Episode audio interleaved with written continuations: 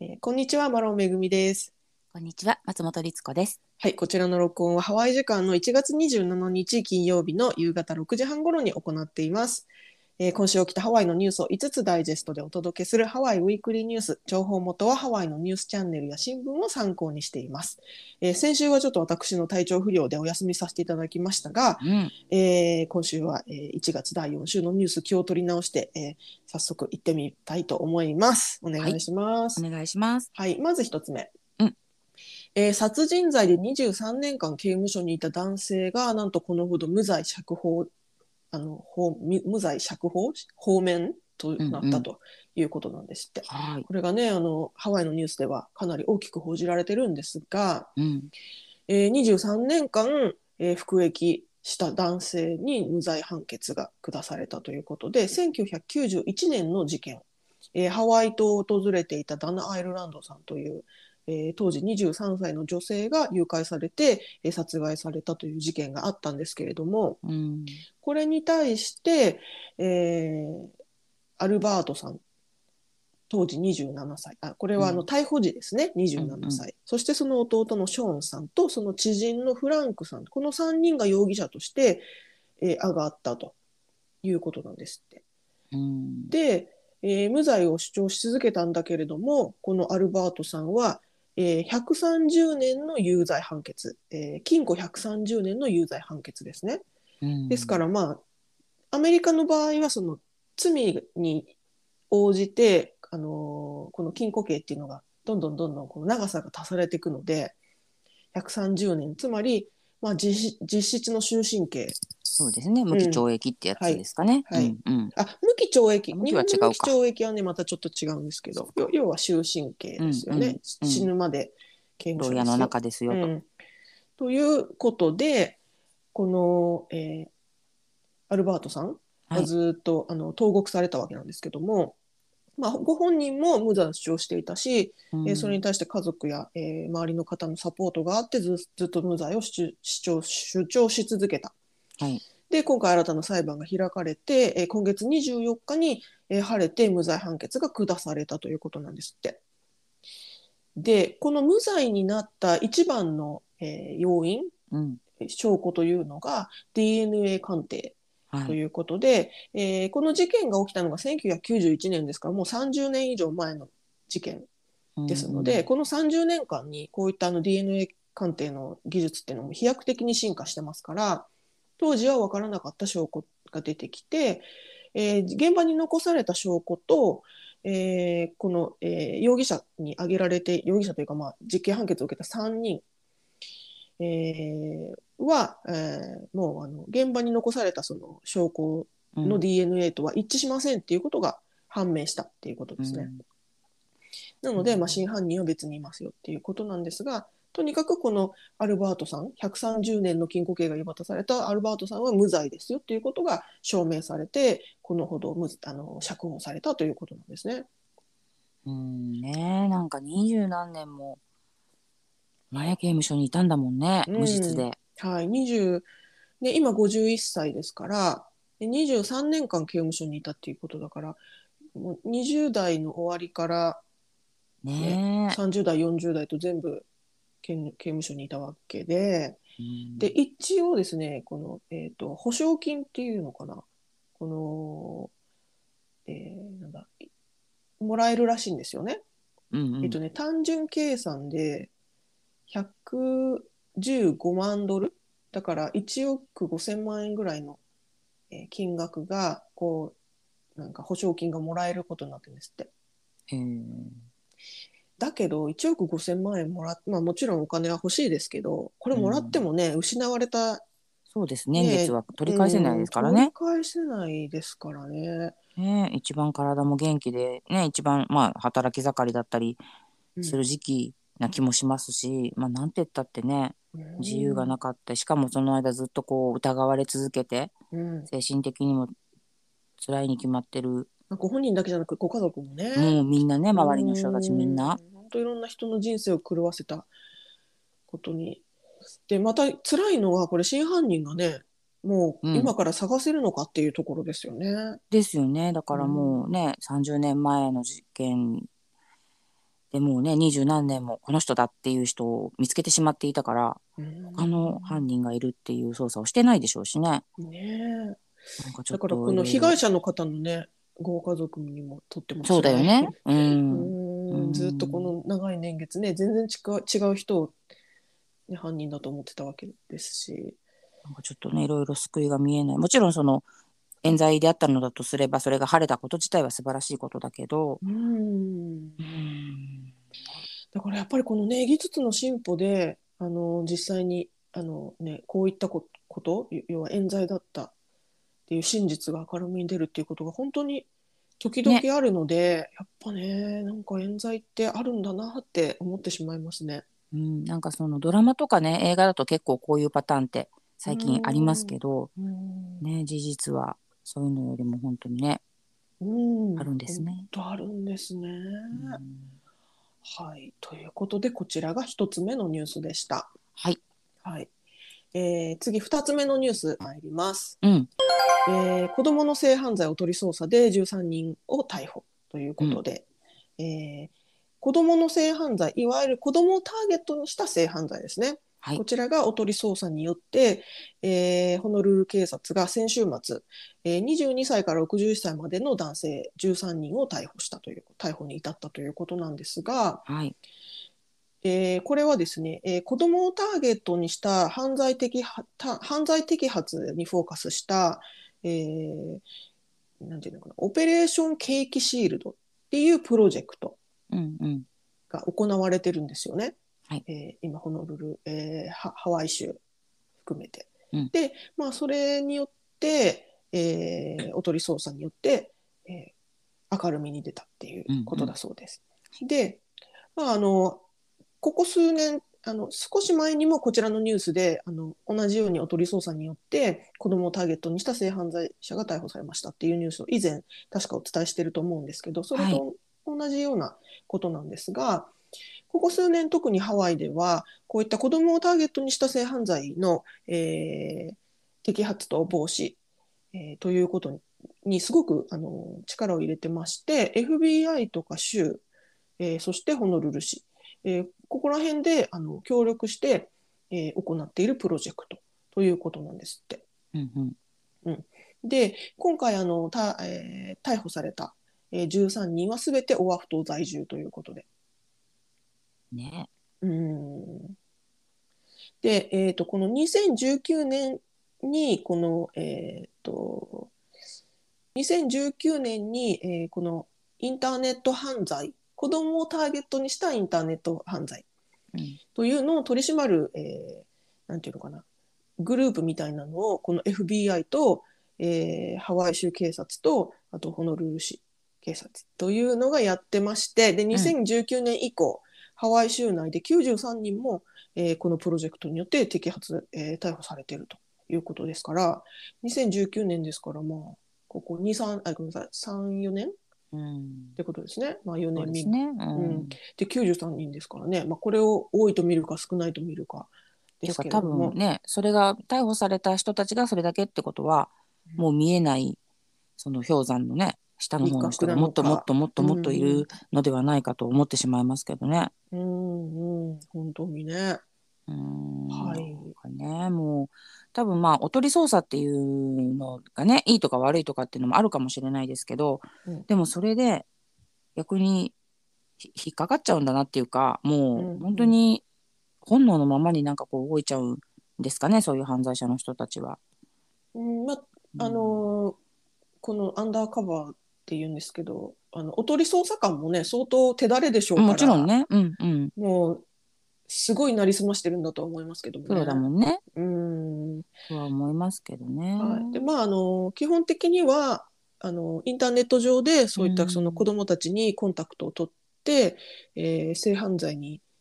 えーをしようとしている人たちただうんしようとしてるだけでは、あの逮捕できないですから、うんうんあの実際に例えば待ち合わせてその場に来るとかうんあとはその、なんだろうインターネット上のやり取りでもう本当にお金をいくら払ってくれたらあの ちょめちょめさせてあげますよみたいなうんでうんじゃあお願いしますみたいなそういったあのしっかりとしたそのなんていうのかな契約というか、はうん、そういったものを結んだ上で実際に現場に来るとか多分そういったことでうんしっかり摘発してるんだと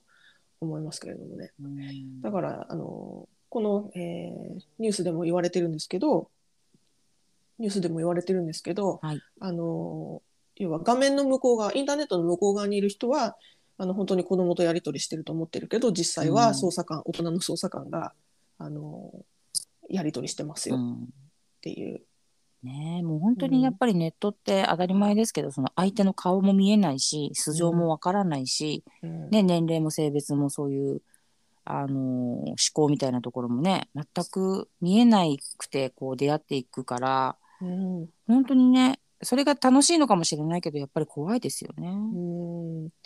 まあ、本当にあのとにかくもう未成年者の、えー親御さんとか保護者、まあ、その家族に対してはもうとにかく子どものネット上での行動にはしっかり目を光らせて、えー犯罪行為の疑いがある場合はもうとにかくこういった専門家、まあ、警察でもいいしそういった特別班に連絡してくださいねっていうふうにこのニュースでもおっしゃってます。すっごい本当そうなんですけどまたうんそれがわかっ頭では分かっててもねやっぱり難しいうん例えば、ね、あの今じゃあ何歳からスマートフォンをうん例えば使わせるのかとか、うんあのネットでつながれるゲームゲーム機、うんはういんああいうのを何歳から使うかとかね、うんみんなお友達やってるんだよねって言われたらなんか持たせなきゃって思っちゃったりとかでもそれで、ね、誰と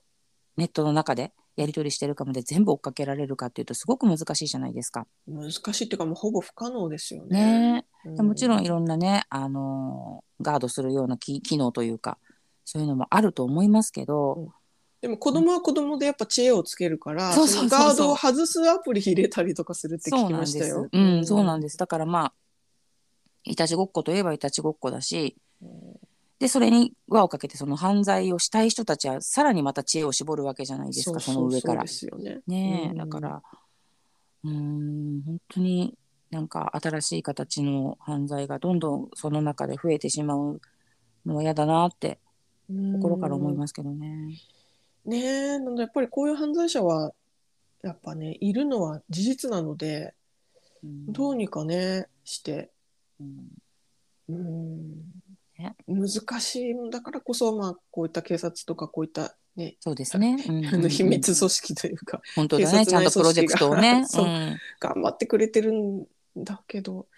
ねえなんかこういう現実があるっていうことをやっぱ知っておくだけでも、そうですね。まねずはね。違うのかんなとは思いますけれどもね、本当頭が痛いい 問題で本す。当です。はい、ということでこちらが2つ目のニュースでした。はいはい、次3つ目のニュース参ります、うえー道路工事の電光掲示板に異質なメッセージが表示されたということでニュースが伝えてます。うん。えーとですね、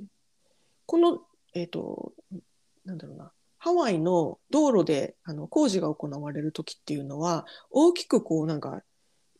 あの電光掲示板がその道にバーンって置かれて、うん。なんかメッセージが出るんですよね。はい、言葉でメッセージメッセージがうんそうのん電気で出てくるんですよね。たいつ例えまばでどこどこ道路工事してます。そうです月曜日から金曜日まの8時から5時まこの道路が使えませんとかそういうことが出てるうん。うんですけど普段は。はいで、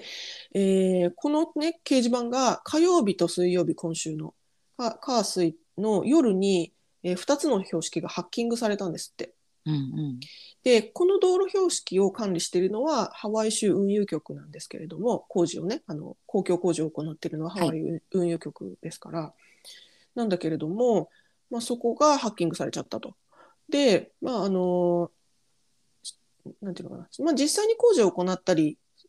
してるのはその請負業者にあの外部委託してるからうん。そこの請負業者がこの道路標識の、まあ、を管理するコンピューターのパスワード変更して、まあ、セキュリティをアップグレードするということで対応したので今は大丈夫らしいんですが、まああのね、どういう、ね、ハッキングだったかっていうと、うんえまずね火曜日の夜に1つ目が起こったんですけどこれはパリハイウェイの工事現場でえ道路こあごめんなさいパリハイウェイの工事現場の道路標識、はいそれがハッキングされたんだけどあのコップコップシティを止めろとかアトランタの森を守れとか書かれたんですってこれはあの何かっていうと今ジョージア州のアトランタで起きてる抗議活動、まあ、すっごく過激なあの暴力になんていうのかな、うんあの暴動みたいなね。はい、暴動みたいな感じはのいこういう活動が起こってるんですが、それに対してのあのそれをなんていうかね擁護するようなうん感じうんうんのメッージセージだったと。ハでワこイれが関係ないんですけどそねう、全然ハワイ関係ないです。これ火曜日の夜ですね。で、えー次の日、水曜日の夜は、今度は、えっ、と、カイルアロードの、えーこ道路標識。うんで、これは LGBTQ コミュニティを支持するような、えーメッセージだったと。うんうんなんか、なんだったっけな、トランスを、なんちゃらみたいな。なんか、とにかく、まあ、LGBTQ コミュニティへの支持をするようなコメント。だから、まあ、全然道路とか工事には関係ないうん何かがハッキングされたことでメッセージが表示されたとうんいうことなんですって。同一犯なんですかね中身全然違いますけどうーん、まあ、面白がってやってるのか、ねえもしくはこういう関連のある方たちなのかわからないですけどもね。だからこれねコンピューターハッキングですから、ハワイの外からうんうんアクセスしてる可能性もきっとあるでしょうしねも。ちろんそうですねうん。うだんじじあの実際こういったあの道路標識をハッキングしてメッセージ違ったメッセージを出すって行為は違法に当たるそうで、えー最初の違反で200ドルの罰金だそうですうんただこれ犯人はまだおそらく逮捕されてないんじゃないですかねあのニュースでは伝えられてないでうす、んうんうん、特定されてないんじゃないかと思いますけど、ねなんかあのなんだろうほら渋谷のさ、はいああいうスクランブル交差点とかはいはのい電光掲示板はいでちゃんとお金払って広告出すみたいな、うんうんありまねすねでそれでちょっとこう個人の人が頑張ってなんか誰々ちゃんお誕生日おめでとうじゃないけど、はいはい渋谷はあるのかななんかほらニューヨークとかよくあるじゃないあでりすまか。すよね、うん、うん、なんかそういうのはなんかちょっと、プロポーズしたりとかねそうそうそうそうそう、んんね、そういうのはなんかこうちょっとこう夢があったりサプライズがあったりするから素敵だなって思いますけどうんうんこういうのはねもう本当にあの今回は多分それで何か事故につながったりはしてないかもしれないけど、うんね、大迷惑な話ですからね。うん、本来はね、本当その道路の交通のためにあるものですからね。で、必要があってそこに置かれてるものだから。ね。うん、そう、単純にその宣伝とか広告のためのね、電光掲示板みたいなのとはちょっと違いね、まわすけしがね。違いますからね、うんだからそれをなんかこう主義主張何かわかんないですけどうん勝手にね使用で使ったらそりゃダメですよね。うん。うんなんか見た人びっくりしちゃったんじゃないかな私は見 てないんですけど普通に走っててそれそうえなななんてってなりますよね。うん ただあの、これあの、パンデミックの、あの初期の頃とかは、うん結構あのオレゴンでは私が住んでるオレゴン州では高速道路のこの電光掲示板のとこにステイホームとか書かれたりしてたんですよ。あーはいはいはいはい。あのが無駄な外出を避けてうんお家にいてくださいねみたいな、うんなんかそういうメッセージが出てたりもしたからもしかしたら確かにねなんかそういうものの一環なのかなって一瞬思っちゃうかもしれないですね。そうかもねまあ通りすがりだしね、うん、うん、なんかそれで言ったらあのああのザバスがね はい、はワイキキとか走ってるザバスのあの電光掲示板行き先とか本当は出るべきところに、いはい、うんあの乗るときはマスクしてねとかやっぱうんりステイホームとか、うんあのちょっと気が利いたなんか言葉になってたりアロハってなってたりねうん、そうですよね。そういうのもそういうのはね、いいんですけどね。ちゃんと意図してやってるからいいんだけど。うん、うんでもなんかこんなには簡単にハッキングされちゃうもんだなっていうのもそこも ね、なんか、そしてパスワードを変えたので大丈夫ですって、そんなものその程度の ものなのかってい そうう。なんですよね。なんか根本的なところがちょっと謎ですがう。んはい。はいまあ、こんな珍事件があったということでした。はいこちらが3つ目のニュースでした。うんはい、次4つ目のニュース参ります。はいえー全米トップレストラン100件のうち、えー上位5件に、えーはの中でハワイ州のレストランが2件ランクインしているということで。うん。ニュースが伝えてます。はいこれね何かと言いますと、えーインターネットの口コミサイト Yelp がう毎年は発表している、えートップ100 places to eat、えーつまり、えーアメリカの、えーお食事どころトップ100みたいな感じですね。うんうん。うん、レストランに限らず、まあ、今レストランって言っちゃいましたけどあのレストランに限らず飲食店、えーだからテイクアウトのお店とかも含むと思います。はいはい、で、えー毎年これはイエルプが発表してるんですが今年のバージョンが発表されたということなんですね。はい。で、えー中でも注目したいのが上位5件、えートップ5のうち、えー2件がハワイ州のレストランというか、まあ、飲食店ですよっていうこうとんなんですって。はい。うんえっ、とね、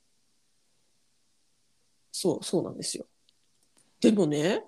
ちょっと今からじゃあちょっとその5件言ってっていいですかはい。まず1位、カリフォルニア州ロサンゼルスのブローケンマブロークンマウスうんっていうとこなんですけど、はいで、2位がこれハワイ州、ハワイ島キャプテンクックうん、のカアロアーズスーパージェイズ・ア・オーセンティック・ハワイアン。うんえー、3位がフロリダ州フォートデフォートローダーデールの アーアーキバールズ・ビレッジ・ベーカリー。うんで、4位がカリフォルニア州サンディエゴのベイヤバイヤーデリかな。バイヤー・ベイヤーデリ。5位がまたハワイ州オアフ島カネオヘのアデレアデルズ・カウントリー・イータリーはいなんです。だから、まあ、2位がハワイ島、5位がオアフ島ア。フト。はい。で私ね、この 2, 2点とも知らなくてショックでした。私、このオオアフのは知ってます。うーん、オアフ島カネオヘ。はい。知ってますが、行ったことなくて、行きたいなってずっと思っていたプレートランチ屋さんなんです。おー、なるほど。プレートマンチ屋さん。そう、んプレートランチ屋さんで、うんなんだけどなんかい行った友達に曰く、はいオーダー、まあな、並ぶんだってすごい人気でやっぱり並んでて、うーん並んでオーダーしてそれを手に取るまで1時間ぐらいかかったって言ってね プレートランチプなレートのにランチそうどんだけ人気なんだろうって今ちょっともうそれを聞いてからずっと行きたいと思ってたんですよ。うでん金を経ってなかなかあの近くて遠くなので、うんうんうんちょっと行く機会がなかったんですけど、うんこのニュースを聞いてあやっぱり早く行かねばってまた待ち時間長くなっちゃうかもってちょっと思っこてれまはす。そその人気はの秘密は何なんですかその1時間も待つほど並んじゃうっていうのは。なんかとにかくね美味しいんだとその友人は言っておりましたう。ん。なんかウェブサイトを見る限りはヘルシー系なのかなっていう感じのうんプレートなラんンかチ屋さねんですけどね。そうですねで野菜とかがたっぷりあったりあの、うんパスタをねここで全部作っているらしくてうんうんでその例えば紫太郎パスタっていう、はいあの太郎の紫のパスタとか、はいなんかグリーン系のパスタとかがあってそれらがなんかね美味しいんですってうーんですってよ。でずっと本当に気になっていてボリュームもありそうだから一回行ってみようって思ってなんかヘルシー系だからおしゃれだけどなんかそんな美味しいのかなって思ったけど美味しいんですねじゃあってね。言うんです。うん、であのーテイクアウトにしてはまああのそんなに安いお値段ではないみたいではい。なんかえっとやっぱりこう1個のうん。ランチというかプレートが14ドルぐらいからでなんかこうんうんううんいろいろ足してったりするとまあ20ドルぐらいになっちゃったりする20ぐらいになっちゃううん弱になっちゃったりするのもあるみたいだけどそれでもそれだけ並ぶというのはきっと美味しいんだよね。うーんでしょうね。でもそれが5位だとしたらこの2位のねハワイ島のキャプテンクックにあるカーロワーズ・スーパー・ジェイズ・オーセンティック・ハワイアンはもういかばかりかですね。ねでも2位そでれすなよ。うん名前だけ聞くとあれですかねいわゆるハワイアンのうんお店そうみなたのいでかしす。らうん、あのー私もうんこのお店も知らなかったんですけど、うんうんうんうんあのーそのなんだウェブサイトを見るとそうですね、あのーなんだ葉っぱに包まれてるラウラウとか、はいはいはいあとあのハウピアとか、そうだねスクイットルアウとかあるんだろうな、はい、そういう感じの本当にハワイアン料理でもそれが上に来るってすごくないですかあれって結構好き嫌いがやっぱりあはるい類の,、あの料理だと思うので、はい、まあ、ヘルパーさんたちがどういう基準で選んでるのかちょっと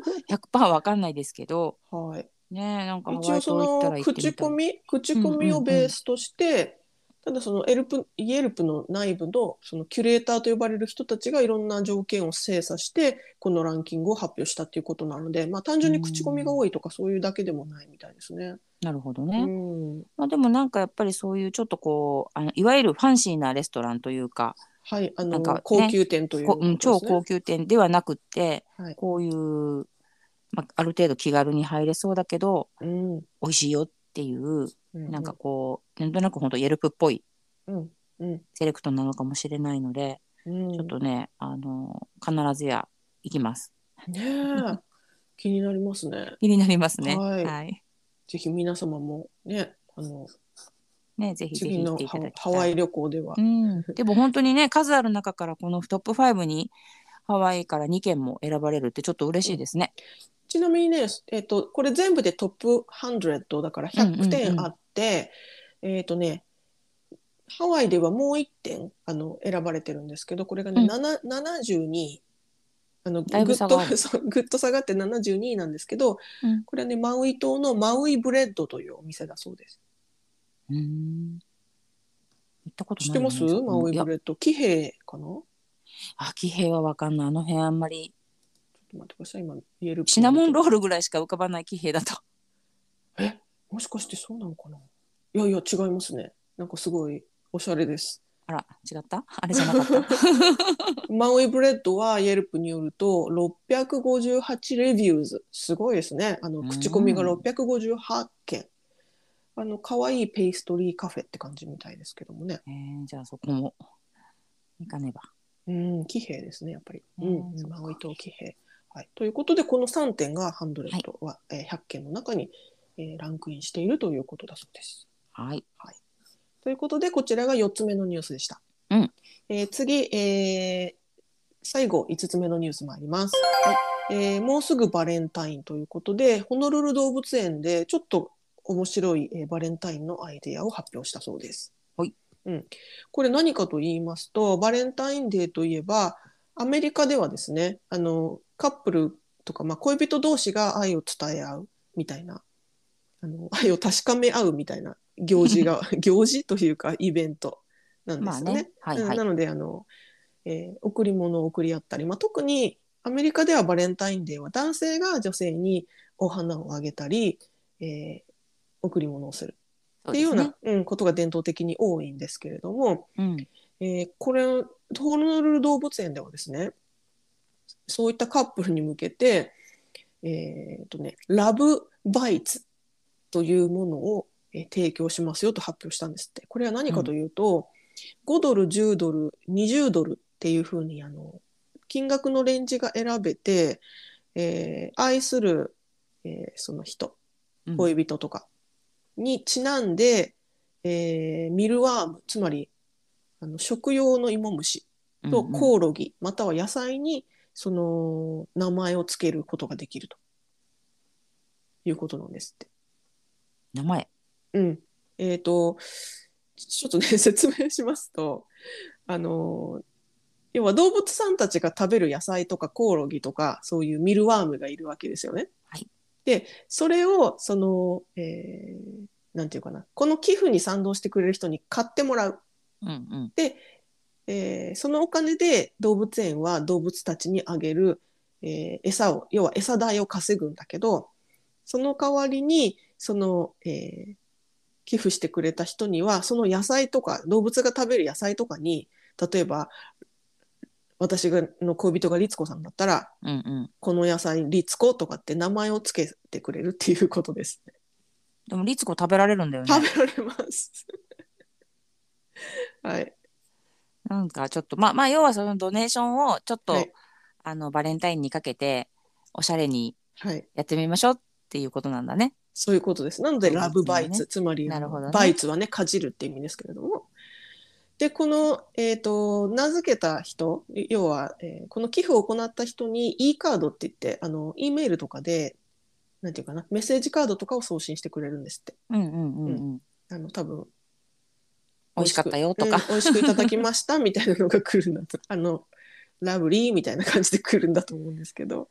でもいいけどさなんか食用の芋虫にさ名付けられた上にさ、動物に食べられた上に、はい 美味しかったよって言われることってどうなんだ いやもう愛が深まるって思ってほしいですけどもね。うん